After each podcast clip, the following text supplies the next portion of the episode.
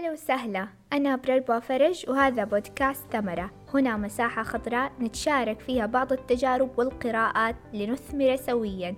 عيش اللحظة واستمتع بالرحلة. شفتوا إيش صار فيا؟ والله مرة انصدمت وبعد الصدمة تستمر الدراما. أنا حظي أعرفه. المنحوس منحوس لو علقوا فوق راسه فانوس. الحياة دايما ماشية عكسي. يا لطيف ليش الناس كده؟ ليش الظلم مال الحياة؟ أنا مكتئب ما في شي يزبط معايا. الناس تتقدم وتتغير حياتها وأنا جالس في مكاني. أنا حساسة راعوني. خلاص أنا كده. من يوم ما تسمع أحد يقول لك أنا كده أعرف إنه الدور متلبسه. كلنا نعرف هداك الشخص كثير التشكي واللوم والسلبية للحياة. اللي يجلس معانا يسود الدنيا في وجهنا. وممكن يكون نحن هذا الشخص. بس ما إحنا واعيين بأنفسنا. من الطبيعي الواحد يمر في أوقات ضعف فيها تكون نظرته للحياة سوداوية ويلبس دور الضحية. أما إذا كان على طول عايش هذا الدور معناته متبني عقلية الضحية. الأكيد إنك متبني هذه العقلية بدون وعي منك وعشان يكون عندك وعي وتراقب تصرفاتك باستمرار لازم تعرف إيش هي عقلية الضحية. عقلية الضحية يعني نتائج حياتك مالك دخل فيها. في أشخاص آخرين يتحكموا فيها. مو بس أشخاص ممكن أحداث تتحكم فيك. يعني أنت دائما ردة فعل عرضة للتلاعب من الحياة والآخرين. وأي محاولة لخلق التغيير حتفشل. عقلية الضحية هي طريقة تفكير. يعني يعتبر نفسه ضحية أفعال سلبية وده يخليه يتصرف كأنه مهضوم حقه وما له حيلة وردود أفعاله دائما بسبب خارج عن إرادته. طيب ليه نتمسك بهذا الدور؟ مش كلنا الناس اللي متبنية عقلية الضحية. عرفت لأنها معتقدات انزرعت داخل عقولنا. والآن هذا الدور بالذات معشعش داخل عقلك الباطن لأنه قد يكون نتيجة تعرض للعنف أو تجارب أو صدمات. طيب برضو ليش نتمسك أكتر؟ أكيد في ربح وفائدة خلف هذا التمسك. إيوة عشان نكسب التعاطف والتقبل المجتمعي. هي طريقة نلجأ لها عشان نعفي أنفسنا بكل بساطة من أي مسؤولية في أي مشكلة أو حدث.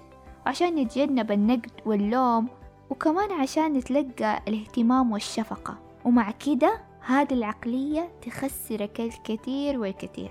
تخسرك نفسك. قوتك وقدرتك على التحكم والسيطرة والتغيير. بالعربي تمنعك من التطور والتقدم لأن يقول لك كثير التبرير قليل التغيير. أقول لك شيء عن تجربة من قبل كنت عايشة دور الضحية. ما كنت حاسة بنفسي وحقيقي ما كان في أي تقدم وتطور في حياتي. ومن يوم ما طفشت وقررت إني أبى أي تغيير في حياتي بدأت أتحمل مسؤولية الأحداث. وكمان مو بس كده يعني نظرتي للمواقف اتغيرت وبدأت التجليات في حياتي. والله حقيقي بدأت أنجز وأحقق أهدافي. الحقيقة وبدون مثالية طبيعي في بداية الحدث أو الموقف تدخل في mood الضحية. لكن مع الوعي راح يخليك تتنبه لأفكارك وتصرفاتك وترجع تخرج من هذا ال mood. قبل كم يوم حصل لي موقف في عملي. وبسرعة كيف دخلت في mood الضحية والحزن والسلبية وإنه الحياة والناس وحشين. بس تنبهت بنفسي وبدأت أنظر للأمور بنظرة مختلفة. إيش السبب اللي أنا عملته خلى الأحداث تجري زي كده؟ إيش اللي المرة الجاية ما راح أكرره؟ وكيف حتعامل مع الموقف الآن؟ وبعدها رضيت وهديت وصرت أشوف الأمور أكثر منطقية من قبل.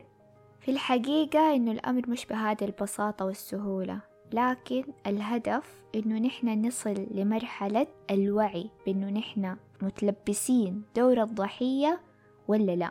أوقات نتحجج ونقول إنه الظروف أقوى مننا. أيوة صح يعني أكيد في نصابين في الحياة أكيد في ظالمين لأن هي حياة في النهاية. بس نحن نبى نعرف كيف نتعامل مع النتائج هذه كيف نتعامل مع الأحداث. هل نقعد نندب حظنا ونولول ولا حنتعامل مع الأحداث بشكل ناضج بوعي؟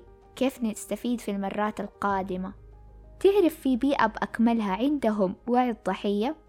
لأن الشخص اللي متلبس دور الضحية يدور على ناس تشبهه عشان يتحملوه ويواسوه بشفقة وممكن كمان بحزن وإحباط ويشاركوا قصصهم وتبدأ المنافسة في المأساة بينهم.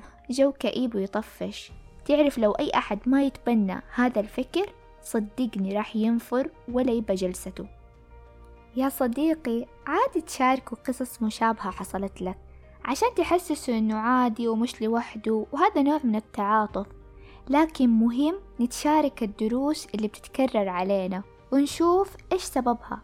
قد يكون انعكاس لما بداخلنا من معتقدات وغيره أو شيء يكون موجود بالوعي الجمعي.